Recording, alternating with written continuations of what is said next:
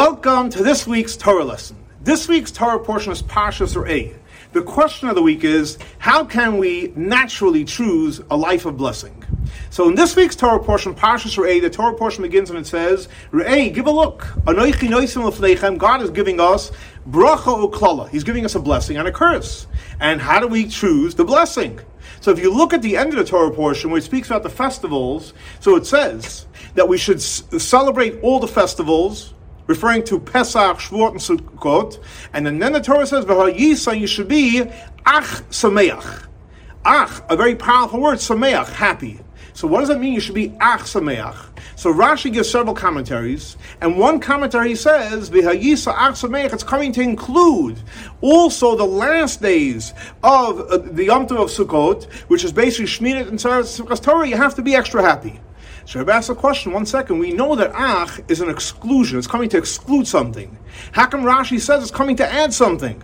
And the Rebbe explains as follows. When it comes to the three festivals, Pesach, Shavuot, and Sukkot, we have to be happy with, as it says in the Torah. So basically, these three levels of being happy on Pesach, Shavuot, and Sukkot correspond to our spiritual service today of connecting to Hashem through learning Torah, praying and doing mitzvot, and every one of these, prayer and Torah um, and doing mitzvot, we have to do b'simcha, like it says in the Torah, and it says in the prophets, you have to serve God with joy and happiness. However, we know when it comes to the happiness of the festivals, the Beis Din would send around messengers to make sure that when people are happy, they don't go overboard, because there's a limit to happiness, because if you go too far, you can, uh, you could go too far. However, when it comes to the holiday of Shmini Atzar and Torah, we all know it's all about hakafot and extra joy, and there's no limit to the happiness in Shmini and Simchas Torah. So, in other words, to answer the question, how can we how can we create the greatest blessings? So the Rebbe explains very powerfully. He says like this: When the Torah says "Vayisa Ach Sameach," And we said, what do you mean? It's coming to add, but seemingly it's coming to exclude. Yes, Service is right, exactly. Vayisa Ach is coming to exclude the limited happiness of all three festivals that we normally do when we pray and we study and we do mitzvot. What is it referring to to be happy? It's coming to refer to a whole different level of happiness. A happiness like Shmini Atzeres of Torah.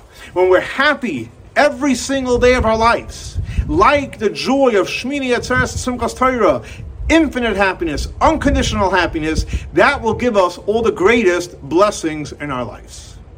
Thanks so much for joining us for our weekly Torah lesson. This week's Torah lesson is dedicated to memory of Baruch Ben Aryeh Leib, Shlomo Yosef, Rachel Baslipa, Tzina Basara.